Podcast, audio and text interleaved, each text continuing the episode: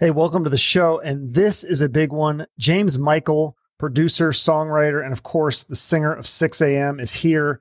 And we're going to cover a lot of things. We discuss his journey from ar- arriving to LA at age 19 to becoming co writer with Nikki Sixx and then a hit producer, and how he finally got his first hit as a musician with Sixx:A.M. at age 40. Plus, he tells me about his upcoming, upcoming solo record, the process of songwriting, the chemistry behind Sixx:A.M., and so much more. So, Real quick, before we get started, if you haven't already, please make sure to like this video and subscribe to my channel on YouTube.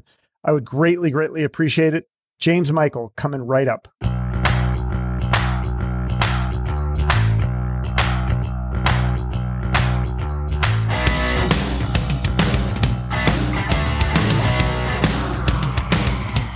Thank you so much for doing this, by the way. I didn't realize, I mean, I knew I was like very grateful that you chose to do this. But then when I went to go look and listen to some of your other interviews, I was like, oh, this guy doesn't do a lot of interviews. Like I like hit the golden goose here. I'm like, this is like a rarity. You know, I uh, I, I go through I go through spurts of doing interviews um, when when Sixx:A.M. is you know in the process of releasing music. But other than that, I I'm pretty private. I I don't tend to uh, venture out too much from my little cave here. Yeah, that's what I, I, heard you say, like a quote, like where you you like people but you seldom see them, or something like that. yeah, that sounds like me. yeah. So, I mean, if we could just go through your whole, your whole story, so fascinating to me. Uh, just your whole background, and uh, I didn't realize that you kind of grew up with that scene in the '80s. Like you had moved to LA at 19 to be a rock star, and, and you were there in 1987. Yeah, I I, I moved out um, shortly. I, I, went to college for a couple of years in Chicago, uh, and I studied music theory there. Um, and very quickly realized that that was not going to be the path that that that inspired me and that really captured my imagination. So I just I took the plunge. I loaded up my car and, and drove out to Los Angeles and, and immediately immersed myself in the uh, in the music scene out here. And um, and yeah, you know, so I've I've been out here a long time and um, and really been working at it for a long time. the, the, interesting thing about the, the, way my journey has been is that, you know, I, I did really initially uh, want to be a rock star when I was a kid. So that was my main goal: get out to LA, get in a band, get famous, and and live the life. Um, but very quickly, when I got out here, I I realized not only you know the challenges of of having something like that happen to you and the, and the likelihood is so slim that you're you're going to ever achieve those type of things so i immediately started focusing more on on you know, music production, engineering, mixing, songwriting, all of the other things that I, I might be able to control the outcome a little bit more of. And um, and so I, I ended up having a, a, a, very diverse career that, that really, you know, I feel like I've had four or five different careers. The career as a as a music engineer, the career as a mixer, the career as a producer, the career as a songwriter, and then later on in life I got to add rock star to that. So it's been an interesting journey. Right. But so if we if we go back cuz you were initially in some bands I think in in Michigan like The Way We Dress and Night Shift. And then um, what was the band The Last Americans? Was that your first band when you got to LA? That was I was actually in San Francisco. Um, okay. It was a great band. It was a kind of a heavy rock band, a little bit southern rock, inspired by the hmm. likes of you know the Black Crowes and and and some other bands that really uh, had that sound.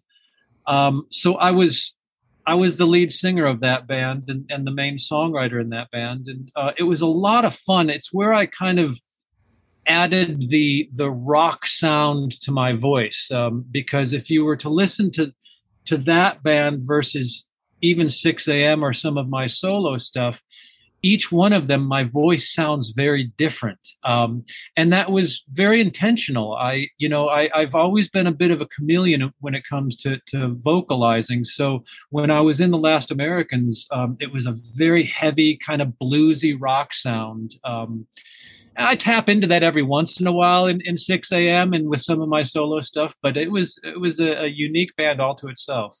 So were you in any of like the hair? I mean, because this is '80s LA.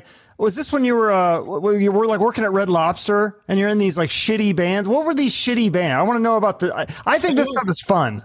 Okay, yeah that that was fun. That was when I first got out to to LA, and um, I was a host at Red Lobster. That was my that was my job to make money. I loved that job. I loved all the people I worked with and stuff. But but during that time is when I was first starting to meet other musicians in Los Angeles and you know I, anything that interested me even remotely i would join that band and, and play with them and, and and so i was in several bands uh, none of which ever turned into anything but they were all great experiences. And and you know i learned how to be a band member uh, mm. during that time. And um, and also you know learned just how tough this business was and and how and what a steep mountain it was going to be for me to climb. So in in certain ways being in those early bands really inspired me and uh, probably also gave me a dose of reality and, and and maybe discouraged me in certain ways too so that i so that I, you know, was aware of the fact that if I only had that one dream, that one plan of just being in a band or being an artist, um, you know, my chances got much smaller of having any success. And that's when I kind of learned to diversify and really focus on several different aspects of what I of what my skills allowed me to do. So did you at least make connections through these bands, like playing shows and, and playing with some of these members? I don't know if they ever went on to do anything else or I mean, because how did you you must have been able to network a little bit during this time, right? You know, I think I was too naive to really understand the concept of networking and what the value of networking would have been. So I was just kind of a satellite bouncing around from, from, hmm. from, one star to another, you know, and just kind of trying to figure out my way. It wasn't until I had spent a few years in Los Angeles, um, really just trying everything I possibly could, that I that I started to kind of hone my skills and realize, okay, if I'm if I'm going to make a living in this business, um, I've got to I've got to start thinking of this as a business, and that's when I started focusing more on my my skills that that could get me practical jobs versus that dream of of being a rock star which just seemed so elusive and and really there was no roadmap to that but there were roadmaps to these other channels of of income. So I just started following those, and I started doing things like um, joining, uh, you know, songwriter communities and things like that. Anywhere where I could, you know, as you mentioned, I could start networking. Um, but I, I, spent the first few years there just kind of bouncing around and not really using it to my advantage until it, before I realized, oh, you know, I've got to get more organized about this. I've got to come up with a plan and um, and that plan kind of meant putting those dreams of, of rock stardom not necessarily on, on, the back burner but just over to the side a little bit so that i could start you know using my skills as a recording engineer to get some jobs at studios. And then maybe at those studios i would meet artists as they were coming in and eventually i'd be in sessions uh, with with artists that were more established. And that really proved to be the the right way for me to to go was to you know just be willing to take on jobs whether i was just doing some pro tools editing or whether i was engineering or whether i was i didn't really start mixing until later. But um, but you know taking any gig that i could where there was the potential that more established successful artists were there and i could you know start to network with them. So when you look back on your early attempt at being a rock star musician. What do you think went wrong? Because I mean, especially in the 80s, I look at a lot of those bands, you know, it was all about the look. I mean, I don't know what you look like then, but now I look at you, you got the look, you clearly have the sound. I mean, unless your voice wasn't good then and it got better somehow. So what what do you think went wrong? I mean, is it just that competitive? You know, that's a good question, and, and, I would rephrase it a little bit. I don't want to say anything went wrong because that gives the impression that that you know that uh, there were things I could have done back then that maybe I didn't. Now that could be the case, but but the reality is is that this is a very very hard business to to get established in. So when somebody is trying in trying everything they know how to do to to to have success and it doesn't happen. It doesn't necessarily mean that something went wrong. It just means man you have chosen one of the steepest mountains to climb. And and um and no, you could do everything right and still just never have that lucky break that it requires. Uh, and everyone at some point every artist that's ever made it every you know rock star every pop star at some point they have gotten lucky. And it and and at that point where they got lucky they had done all of the preparation that needed to be done leading up to that moment of luck. Um, and and that's how careers end up getting made by these these by incredible preparation determination tenacity and then those moments of luck. So i don't think anything went wrong for me back then. I just you know I probably, well, I know that I wasn't ready. Um, in mm-hmm. fact, when I when I finally did get my first record deal, uh, which I think was in '99, it was um, it was a, a, solo record deal, um, and we put out a record called Inhale um, that that was a, a pretty critically acclaimed record, but but commercially it was it was not a success. Um, but at that at that point um you know i really that's that's when i i realized that you know it was i, I was going to have to do everything i possibly could to to keep this career moving forward. But I, it was i was going to depend on a lucky break at some point. Um, and it wasn't until i had signed that first record deal um, that I started really meeting other musicians, other successful artists. I happened to be on the same label with Nikki Sixx from Motley Crue, um, who had a, a, a sub label at this record label that I was at called Beyond Music, and they had Motley Records, which was kind of uh, uh attached to Beyond. So that's really where my first introduction to Nikki uh, happened. Um, and we became friends just because we'd pass each other in the halls of the record label. And one day he pulled me aside and said, Hey, you know, I heard your solo record. Um, I really like your writing. Would you be interested in doing some writing for Motley Crue? And of course, I said, Absolutely. And that was really my one of my first introductions into legitimately writing for a legitimately signed and successful band. Um, but that was you know that was many many years after i had been struggling in los angeles just trying to to find that right avenue. Um, so again back to your question i don't know that anything went wrong back then. It's just i just hadn't had my moments of luck yet. Mm-hmm. it's just crazy. Yeah, it took 13 years but you kept going. Like was there ever a time where you thought oh maybe i should try something else or was it just because i guess you were doing the engineering and stuff to pay the bills so you're still around music yeah I was, I was still around music but yes I, I had many of those moments where i just thought this just isn't working for me you know? I'm now i'm 25 and now i'm 28 and it's still not happening and now i'm 30 and, and it's not happening. And do you know that i did not have my first hit song as an artist until i was 40 years old um, which which means that f- from the time that i moved out to los angeles when i was around 19 till 40 years old, that was all just this constant grind and this constant struggle and having moments of success and moments of luck and moments where it looked like things were heading in the right direction and then complete disappointments where they they ended up not panning out. Um, so, you know, so yeah, it, it took me a long, long time to to realize that initial dream that brought me out to Los Angeles in the first place. Yeah, and didn't you? I mean, you you got really hyper focused on being a songwriter. I think didn't you say you lost some relationships and some friendships because of that?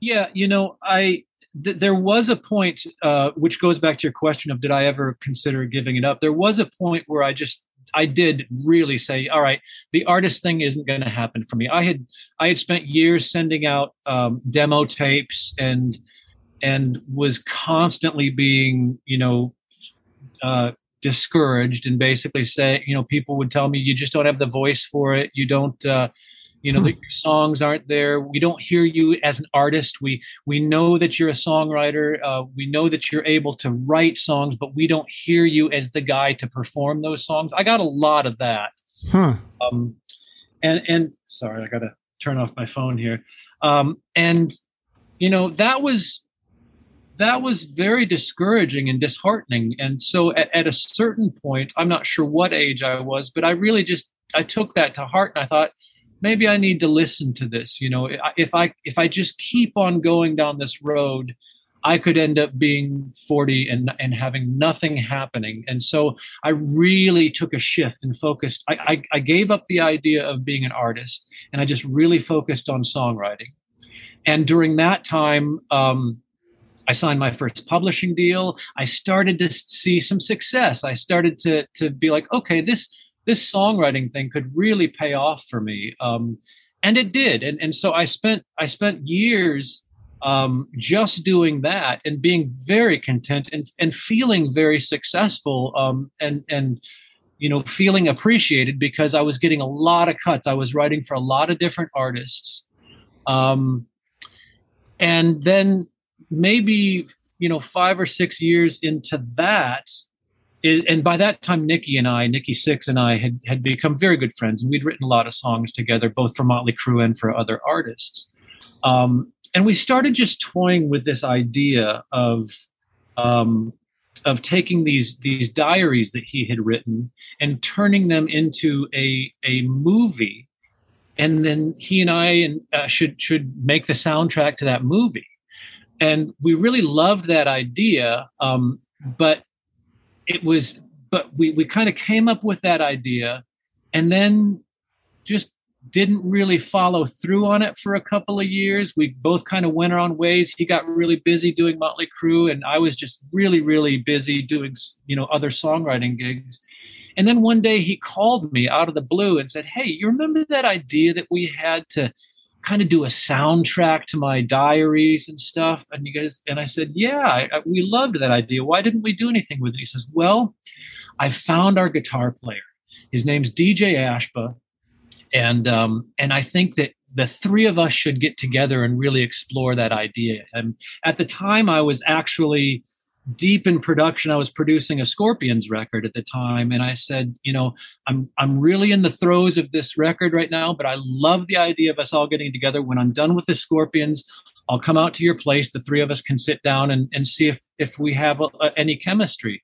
So I did that. I, I, finished the Scorpions record, went out to his uh, his studio and met DJ and uh, him, and um, we immediately like within minutes we're writing songs together. We just we both we all picked up instruments and started playing. We're like whoa this feels different. This feels really cool. It was amazing to have somebody as incredible as dj on the guitars. And and and it was just it was just neat to, to hear all of these different ideas being thrown you know around. I wasn't used to that. I'd been doing a lot of co-writing with people but not with not with other artists like this, you know. And and so it was, it we we we became.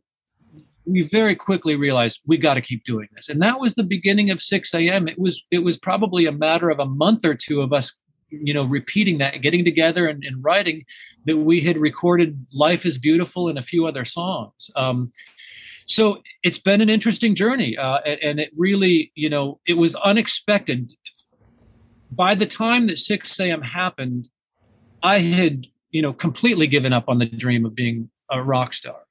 Um, and it was, it was just really uh, uh, uh, another one of those, those moments that looking back on it now, I'm like, my God, that, that you know, that meeting that we had, that first day that we got together changed the trajectory of my life so dramatically because then for the next 10 years, Sixx:A.M. really dominated everything that I was doing because I ended up um, producing and, and mixing the album. So it was there was a it was a mm. huge workload for me.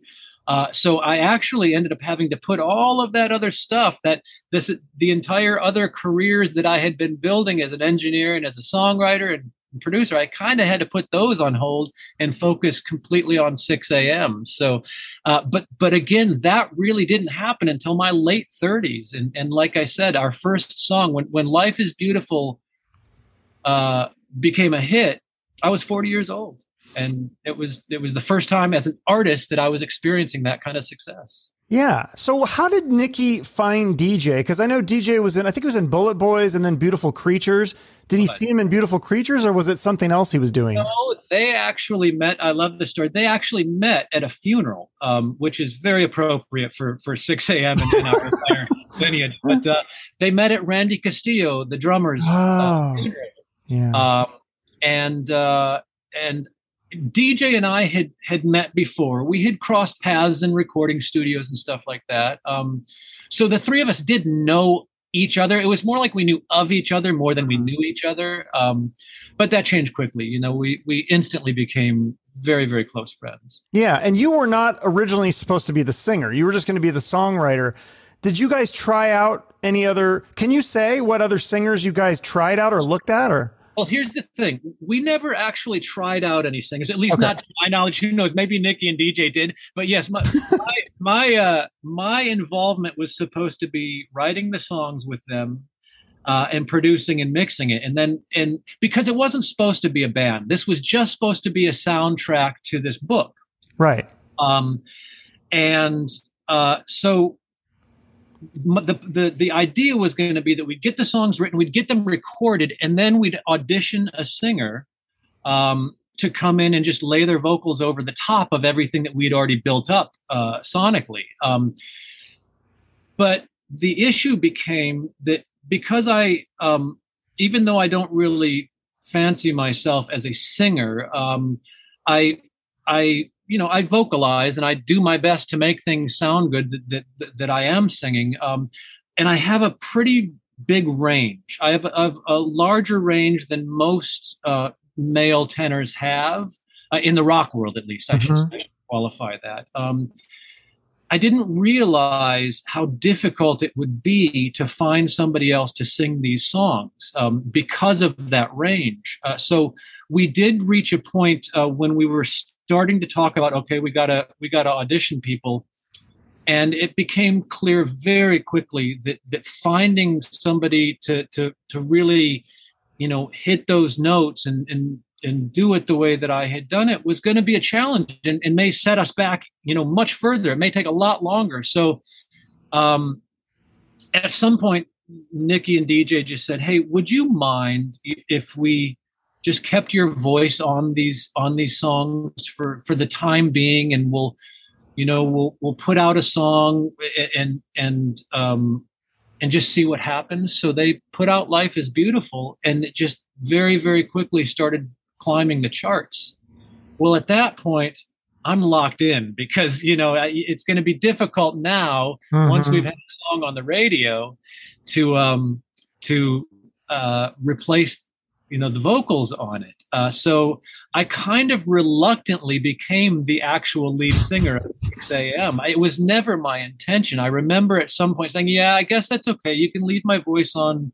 on on the first couple of songs and then we'll find somebody to sing the rest of them later. And then a couple of months later the record label called and said hey life is beautiful is is turning into a hit song. We need to shoot a video for it. Would you mind also being in the video? I'm like okay, I'll, I'll be in the video, but this, this I'm just going to do the one video and then we'll find another singer. I was still convinced that we'd find another singer for the band at some point, but literally that's just how it kept on unfolding. It just was like, okay, well now we're releasing another song, kept my voice on it, and before you know it, we put the record out and it all had my voice on it, and that's how I became the singer of the band. It was never supposed to happen. That's so funny. You tried so hard to be a singer and then it couldn't happen, and then you're like, okay, I'm going to be a songwriter. I'm not. You're trying not to be the singer, and then you do. It's like it's so interesting. Right. That's right, Chuck. What what was interesting about it is because of all of the frustrations that I had experienced earlier on when I was trying to be a singer, I really made a very heartfelt and committed decision to not do that anymore and just focus on the writing and the producing and, and be a behind the scenes guy. And I loved it. I loved the idea. I was because I was I was writing songs for all of these different artists, and then I'd watch those artists go out and have to tour for the next year or two years, be away from home, be away from their families, and they were out there playing my songs, and I was sitting at home collecting checks, and I was like, "This is so much easier if I, if I just sit home." Yeah write with all these different artists. Let them go out and do all of the difficult tasks of promoting their albums and stuff yeah. and i can sit back and collect the checks and that's really how it went for a long time. So by the time Sixx:A.M. came around my life as a songwriter and producer was was pretty appealing already. So that's why it w- it became a bit more of you know arm twisting to get me to to actually commit to being in the band. And and you know what it was one of the best decisions I ever made because I, I just, I have had such a blast being the lead singer of Sixx:A.M. and the producer of Sixx:A.M. and just, and a founding member of the band. It's just, it's been such a an amazing journey and the experiences that I've had. Uh, it's just, I, I, I just can't imagine now not having done that and missed out on all of the the wonderful experiences I've I've had uh, throughout the years. Yeah, and I think, in my opinion, I think Sixx:A.M. beat a lot of the odds too, and just being so successful. Like you guys obviously were surprised that Life is Beautiful. I mean, hit number two on the rock charts. But I mean, I think before that, if you had said, okay, Nikki Sixx, oh yeah, well, he's just an 80s guy, and then these two other guys, oh, we've never heard of them. This this song's not going to do well, and it blows up. Like he kind of looks like a genius in a way that he discovered you and he basically discovered DJ Ashba and your both your careers took off because of this.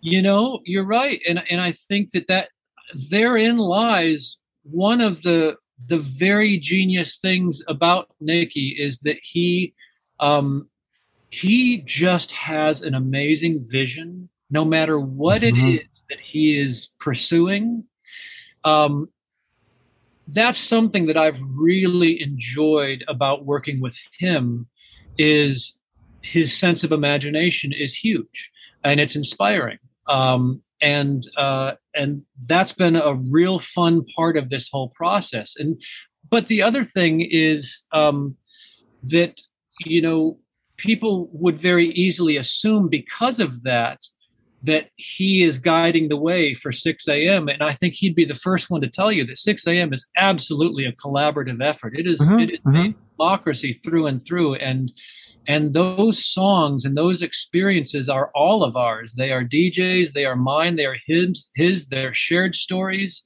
Um, and that's what has been so special to us about Sixx:A.M. There was always the potential for it to be very different because of who Nikki was, but um, but he didn't want it that way either. He wanted this to be a band and he wanted this to be a collaboration. And I think that's why um, that's why the albums were so special and so unique um, and and so different from from other bands that were making music at the time.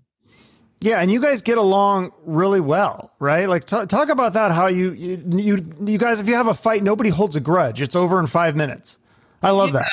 You know, we um we're like we're like any band. We we have our moments that that you think, oh, this isn't going to last much longer because we're just butting heads and, and things like that. But we also have been through so much together as friends over the years. Um, you know, really shared a lot of very personal experiences together. I remember when uh, Nikki and I both went through divorces at the same time, and we were sleeping on each other's couches and, and just you know, really just trying to make sense of lives that had fallen apart. Uh, so we've we've we've we've been through so much stuff together um, that I think that that that those experiences and that friendship that was forged because of that will always override any political differences we have musically or ba- business wise or band wise you know? Yeah we we get along great and we all respect each other um and you know like i said we we've we've had our moments. We've had moments where we haven't spoken for 6 months because we were angry with one another for something but but you know you get to this point in life and you look back on those things and you go, boy, what that was just such wasted time. You know, hmm. I say I would say that we get along better now than we ever have. We have such a, a deep respect for each each other's lives and and and and what this experience is like for each of us. It's it's a strange experience to be in the music business and to kind of, you know, I mean, if my experience has been strange, I can only imagine what Nikki's has been like being, you know, world famous since he was 19 years old. Mm. So, um, when you understand that, you realize that that is quite a burden to carry around with you. It is it is something that that um, that ha- that has to be dealt with every day. You know, people's perception of of being a rock star like Nikki uh, are, are, probably very inaccurate. It seems very luxurious and fun, but but I would say that most people that reach that level would would tell you, you know, at least a majority of the time, it feels like a burden or it feels like a, a such a, a, a, heavy, heavy responsibility, um, and you have to become good at dealing with that. My my former manager and best friend, who passed away uh, several years ago, said to me once. He said, "You know, the difference between being a superstar and being a very talented person, as he said, a very talented person has talent.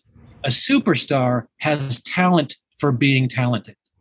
And hmm. it didn't make sense to me at the time. Hmm. But but after getting to know Nikki, I, I really grew to understand the, the the the gravity of that comment. Nikki is very good at being a successful artist. He he's he handles it very gracefully. Um, and so DJ and I were, were very lucky to be in a band with him and be able to see that, you know, to see him set that example. Um, and I, I, think that that's something that I've always been just incredibly impressed by Nikki. He's just, he's very good at being Nikki Sixx. And, and, and, um, and you can't say that for a lot of, of people that have reached that level of, of fame. You know, a lot of people, uh, stumble over it. Not that he hasn't stumbled, but uh, but a lot of people stumble over that burden uh, more often than not. Well, yeah, and let's talk about you because you said that you know the, that was the hardest part about being in Sixx:A.M was the public persona that that felt uncomfortable to you. You're more like you said at the beginning. You're more of a private person, so you felt like you were playing a character. I, explain that to me.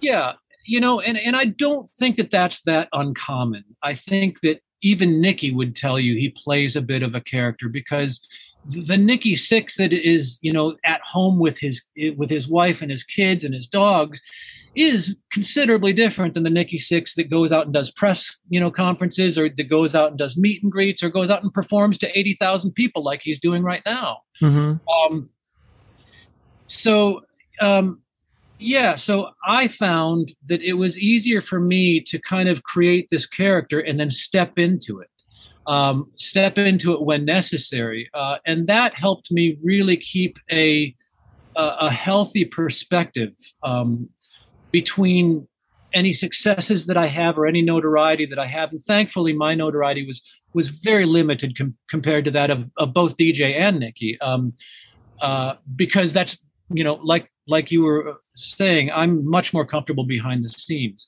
But I do enjoy from time to time stepping into that character and going out and and getting to, you know, play that role because it's a super fun role to play. I bet being on stage. I mean, that's got to be the b- best adrenaline high that you could get. You know, it really is. It is. Um, you you've heard it. You know, everyone's heard it. You know, kind of compared to a drug or an addiction.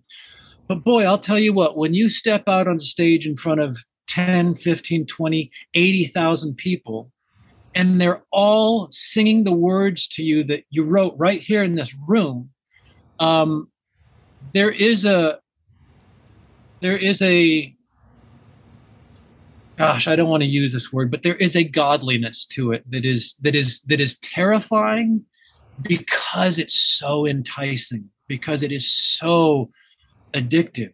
Um, and when you feel like you you you have that audience in the palm of your hand, I've just never experienced any other feeling like that. And that's that's what keeps people coming back. It's like, you know, they say in golf, golf is so difficult until you hit that one perfect shot.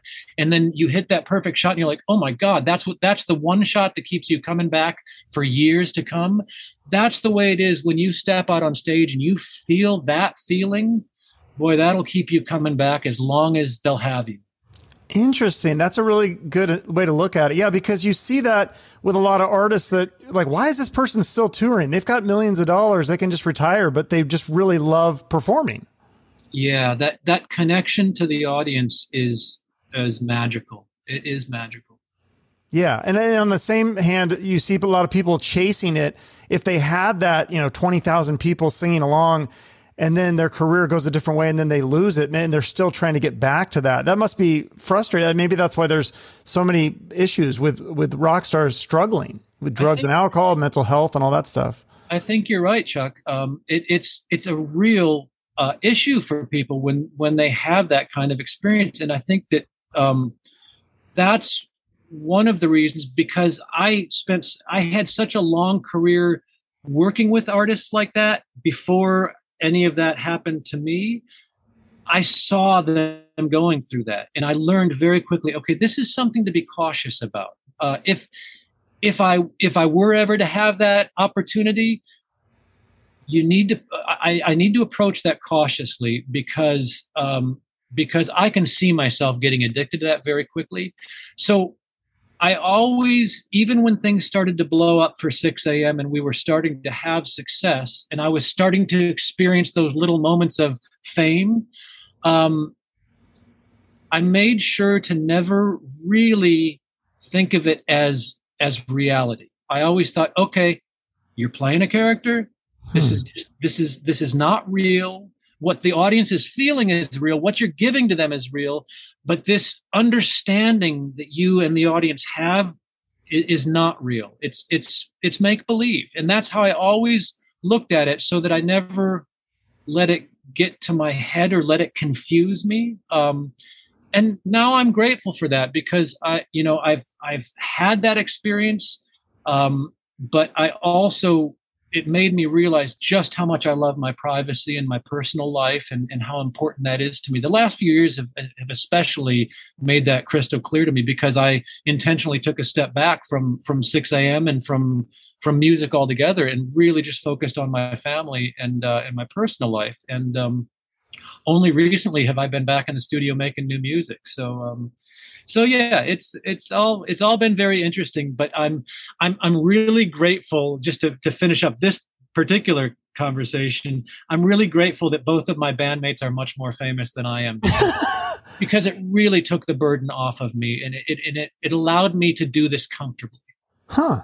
And so how is um like because you say you you kind of play a character. How is the character that you're playing on stage different than the real you?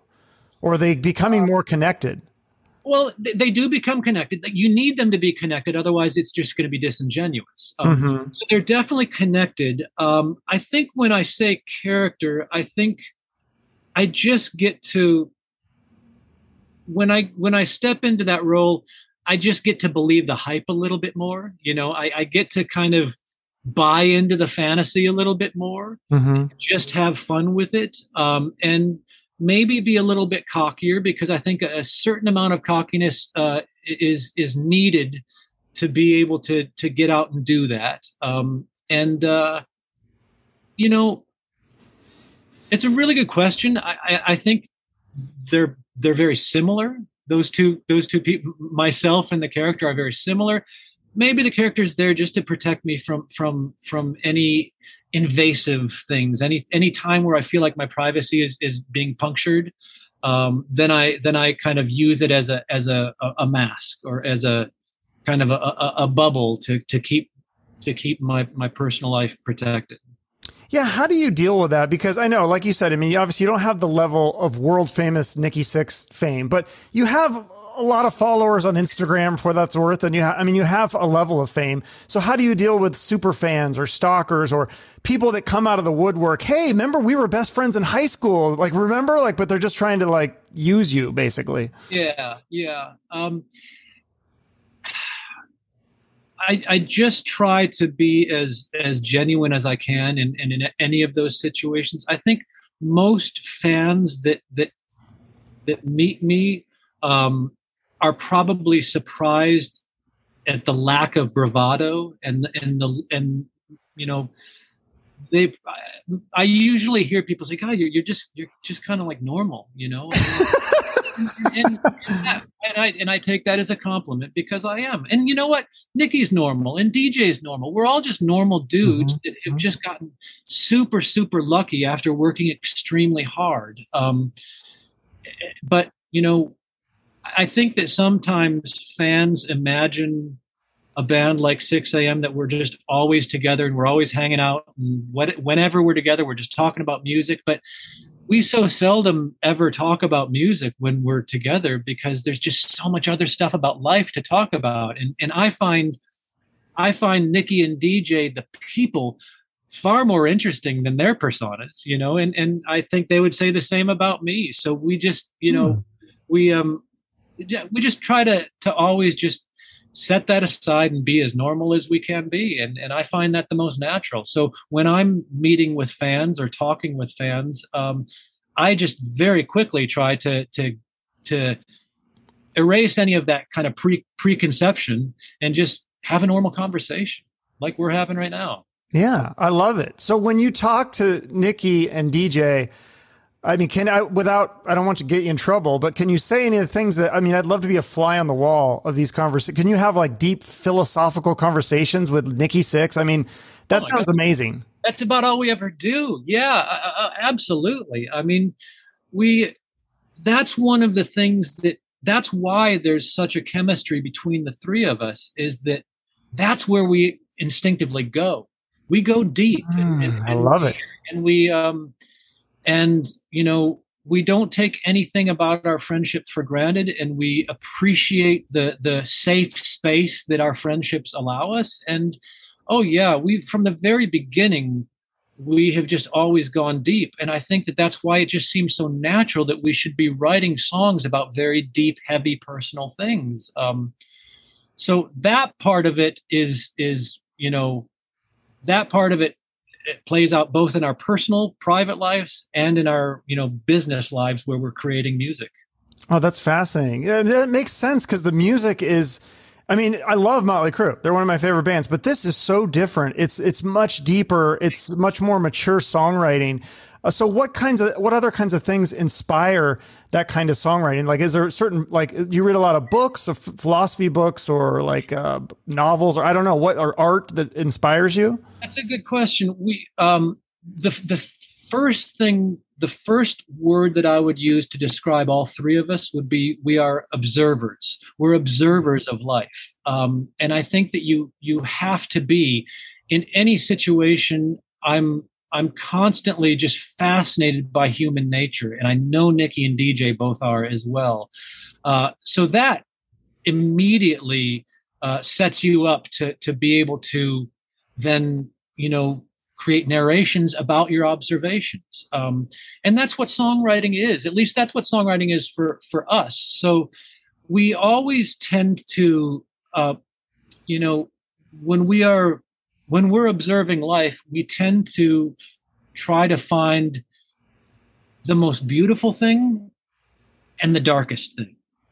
And and by finding both of those, then you've got all the material that you need to create Sixx:A.M. music because Sixx:A.M. music has always been about just walking that fine line or doing that that that very very specific dance between beauty and and ugliness and I, that's how I would describe Sixx:A.M. music and Sixx:A.M. lyrics is um, is just just walking that fine line between beauty and darkness. I love it, and I think you you said your favorite album is Modern Vintage. I think that's my favorite too. I know it kind of took a little bit of a different turn, but I just I think Stars is a masterpiece. I think Got to Get It Right is just it's so melodic. So in terms of like, you know, you talk about the inspiration with uh with more I guess you're more lyrics, but in terms of making it sound good because I feel like that's what, you know, is a big part of music is the sound, the melody and all those kinds of things. Is that something that you developed over all these years of writing or is there a process that you do to make it sound good? You mean the the sonics of Sixx:A.M. The way, well, like the, the song, the music, like the, the I don't know what you call. It. I'm not, I'm not a music. I just know it sounds good. Like the chorus and the verses, like it's catchy. Like what your newest song um, that you guys have, the first 21, so catchy. I'm like, oh, this is such a catchy. So I like the little bit, a little bit of poppier stuff yeah. that I can sing along to. I mean, nothing against some of the heavier bands, but uh, you know, I like to I like to be able to sing along to. I like to hear the melody and stuff. So how do you figure that out without? Also, you got to be original too, right? You don't want to be ripping off another band. That's right. That's right. Well, I um, first off, I think that, uh, and I think Nikki and DJ would both agree with this that we just we write pop songs.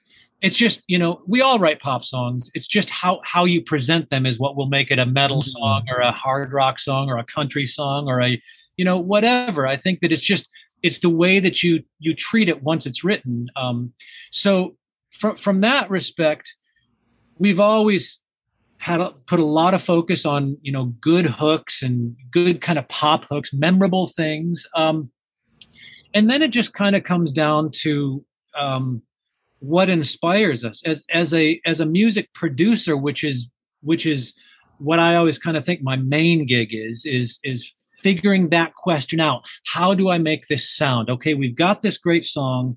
How do I make it sound? Are we going to lean this one a little bit heavier or are we going to go a little bit more pop? Back to modern vintage, when we when we sat down and started writing modern vintage, we set out to make a very different sounding record. That was our intention. Um, we knew we were going to be pissing off some fans because anytime that you make that dramatic of a shift, some people are going to get uncomfortable with it. But the thing about Sixx:A.M that we've always done is we've we've done our best to take the fans on a journey, um, but never abandon them never leave them somewhere stranded musically where they where they didn't know how to get back to you know so we always kind of will bring it back around to that heavy darker Sixx:A.M sound but on modern vintage, for instance, we really pushed the envelope and we really did some things that we knew some of our fans weren't necessarily going to like. Our hope was that maybe they would um, find some things on the record that they did enjoy, and then years later come back to it and be like, okay, I'm I think I might be a little more open to got to get it right. You know, I mm-hmm. hated got to get it right when it came out, but now I kind of like it. I've heard that from people before. In fact, when we released got to get it right, um, it didn't do very well at radio at all. But mm. interestingly enough, we performed it live, and every time we performed it, the crowd went crazy. So it was just one of those songs that um, that maybe the timing wasn't right for it. You know, maybe it was a little too soon to to lean in that pop direction, but that's kind of what I love about it. You know, I, I, and you mentioned Stars. Stars is one of my favorite Sixx:A.M. songs ever. So I was. I was very pleased that that that song can live on the same album with a song like "Got to Get It Right," and and not be too much of a sore thumb. So it was it was a lot of fun putting that record together because it was challenging because because we knew we were we were pushing the envelope and we knew that it wasn't going to be received well by everybody. Um, mm-hmm. But I think as I think as it has as as the years have progressed, I think it's held up well, and I think um, it's still the album I'm probably the most proud of because of the chances we took on it. Yeah, I love it. Is now how come I've always wondered this, how come you guys never made a drummer a permanent member of the band? Probably because we for the first 5 or 6 years of our career, we literally would make a point of saying we're not a band.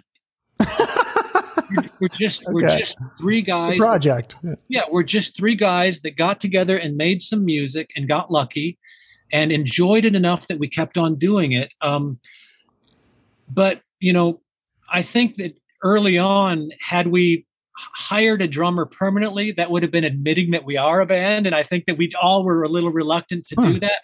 But once, um, and and we've had some great drummers. Jeff Fabb was just wonderful. He, I believe, he drummed on Modern Vintage, and and uh, and just love him to death. I still I still communicate with him all the time. He's out with Black Label Society now, um, mm-hmm. and has been for many years. Um, but when Dustin, you froze. Dustin prayers for the damned.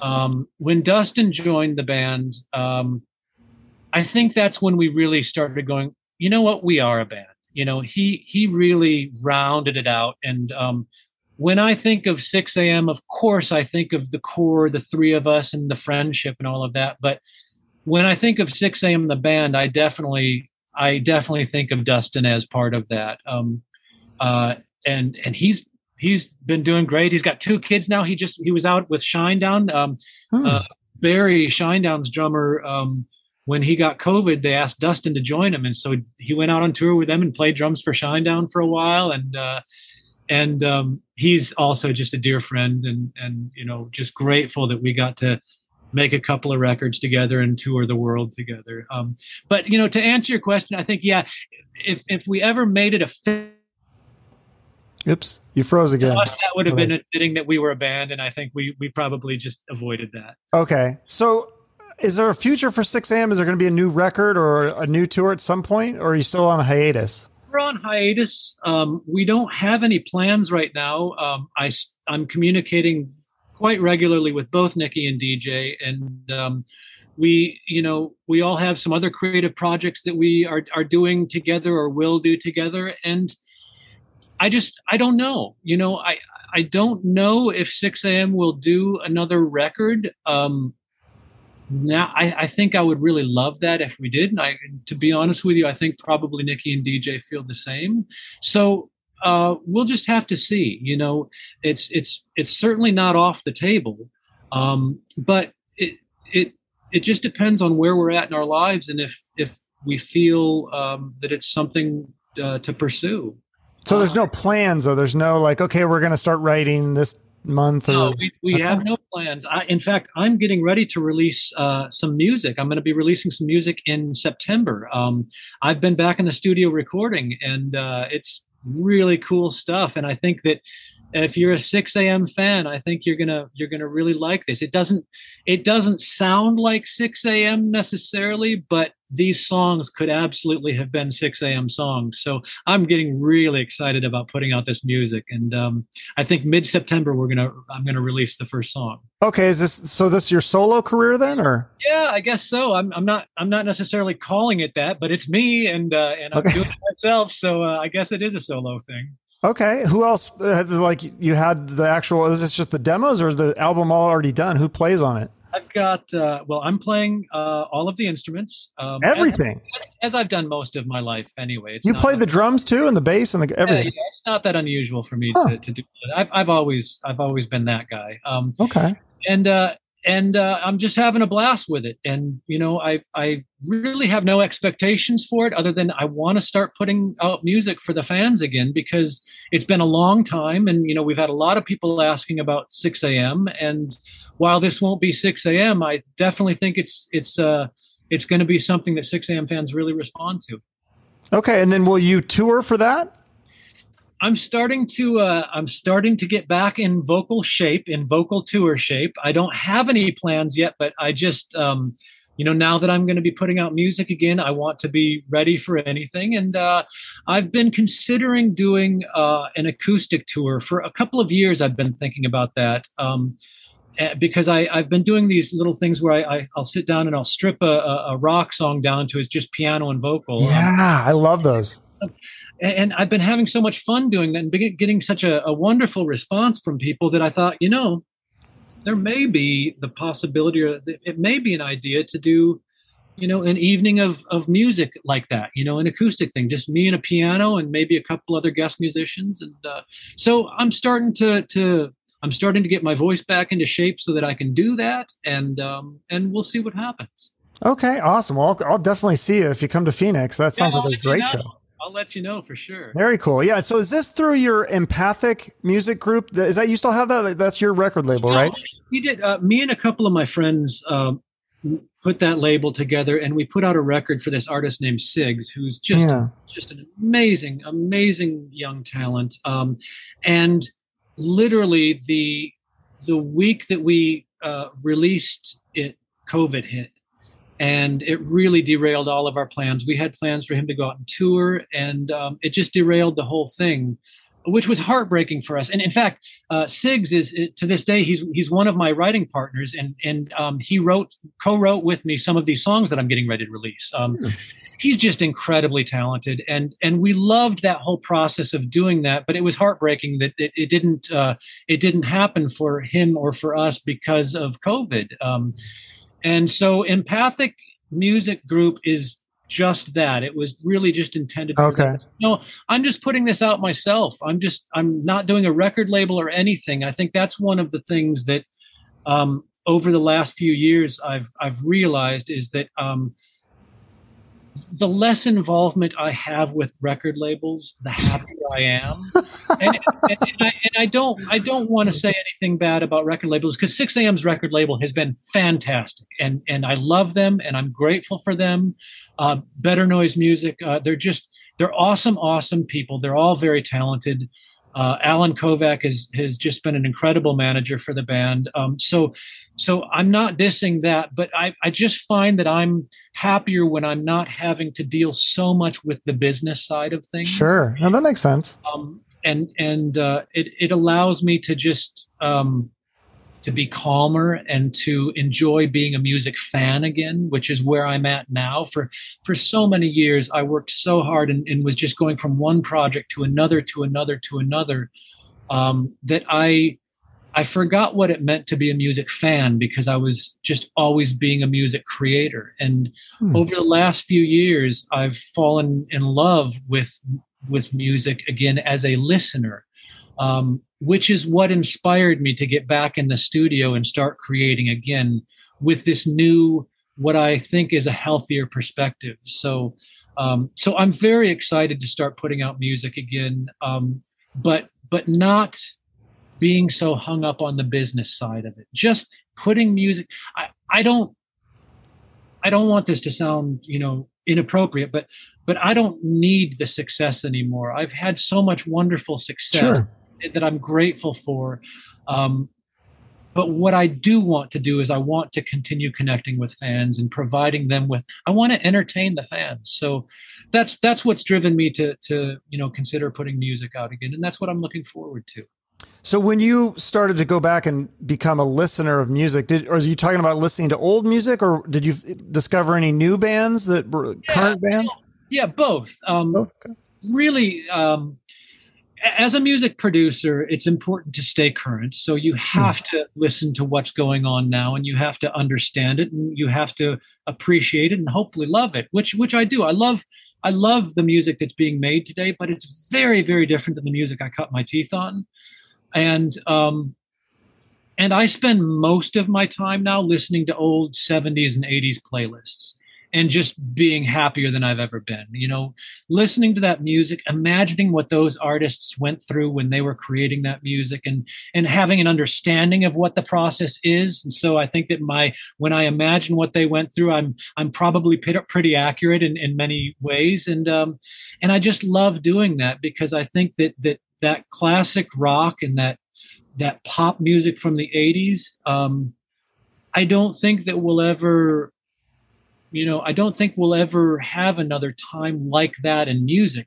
Not to say that the times that we're having now aren't great, because I think music is as creative as it's ever been right now. But boy, there was something really wonderful about those old 70s and 80s pop songs. Yeah, isn't it too? I think it, I feel like it's when you were really young and that music like you first hear it it really sticks with you forever i think i mean i just i still remember the first time you know, hearing like Skid Row and stuff when I was like 14, I was like, what is this? This blew my mind, you know? So, and, and I don't know, oh, I'm going to sound so old and like an old to say this, but I don't know if the music that is being created today will have that same lasting, um, that lasting effect. I, I, and it might, it might, I don't know. Maybe, you know, maybe 30 years from now somebody will be sitting back reflecting on on you know the first justin bieber record which, which i love by the way. Yeah. I, I, love it. Um, but i don't know if there will be that same connection you know 30 years from now. I hope there is and he certainly deserves it because he's incredibly talented and, and so are most of these young artists that are putting out music today. Um, but it will just be interesting to see you know we just won't we won't know. And uh, and I, that's why that's why i have this this affinity for you know for music from my childhood.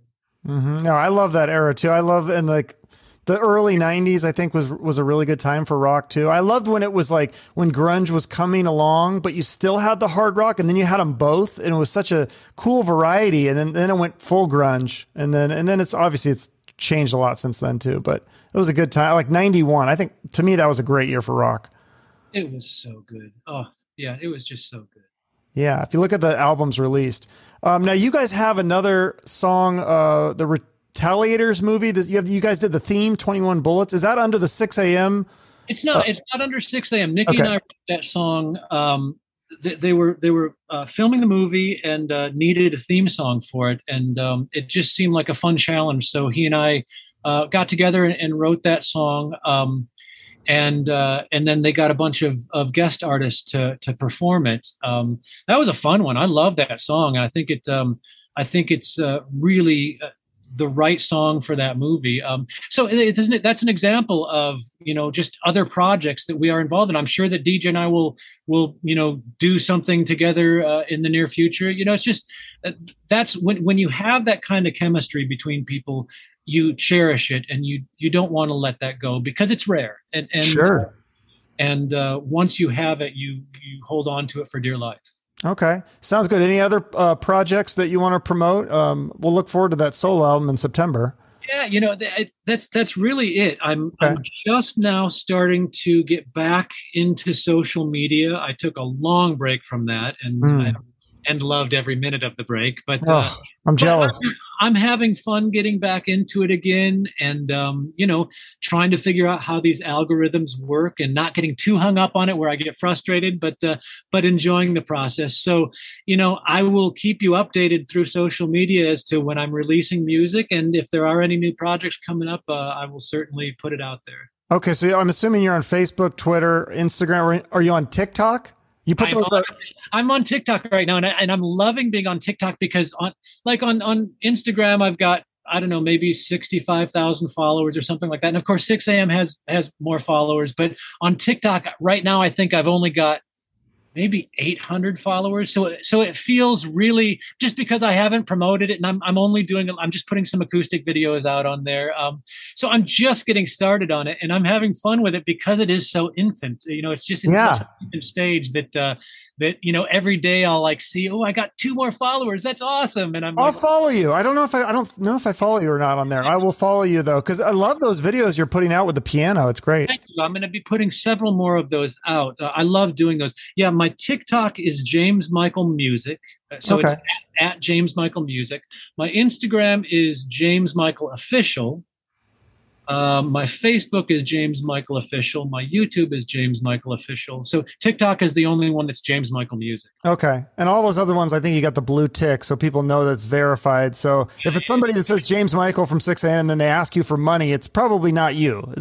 Hey, thank you for bringing that up. There's There's been a lot of that lately. I'm getting a yeah. lot of messages from fans saying, hey, this this person has reached out to me saying they're your online manager and they want you to, to you know they want you to i don't know write something or send something and so please don't fall for any of that stuff um, those are just scammers trying to get some attention and and most of the fans realize right away you know i i right.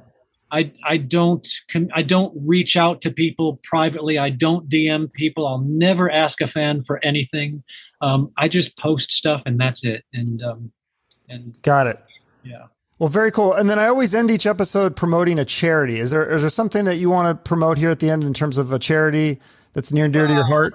That's really cool. Um, you know, over the last few few years, I've I've uh, I've always been an animal lover, um, but I've gotten two dogs, and they are the center of my universe. And um, any any charity that, that you want to to donate to that helps um, you know, like the Humane Society or the SPCA, anything like that that is helping either find, you know, forever homes for animals that are in need, or um, or or protecting animals' rights. Uh, mm-hmm. Anything to do with that is is okay by me.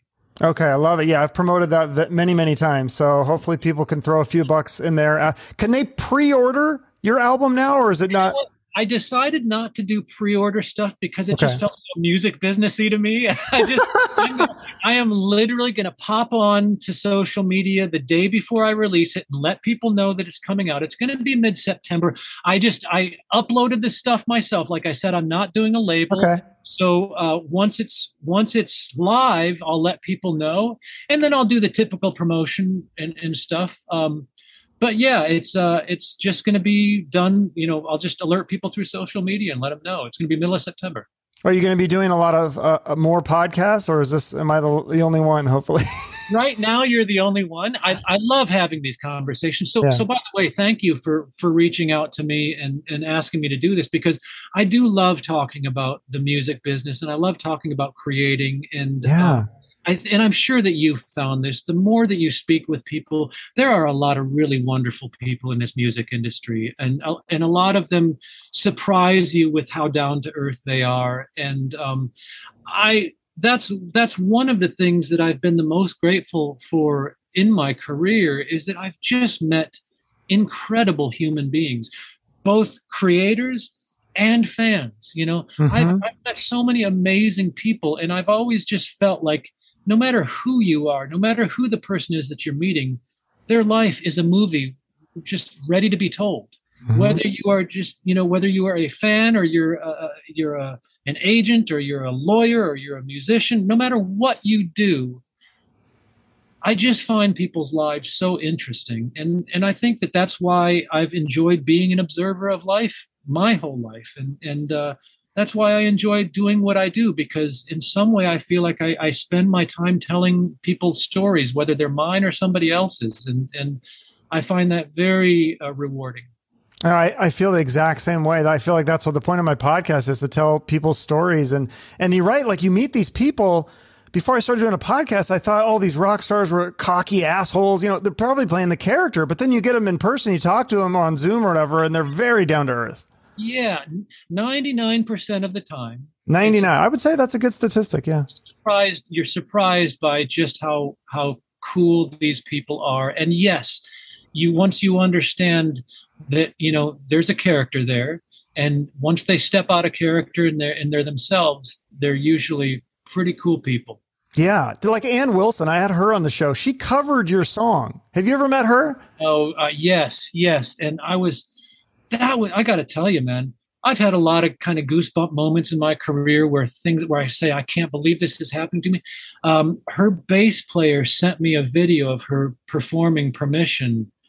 And boy, that I, I sent that video to my brother and to my mom and my dad and just everyone I knew because I was so excited and so just I was just giddy about the fact that that this incredible voice, this iconic person was performing a song that I wrote, and it just just blew my mind. Just yeah. Mind.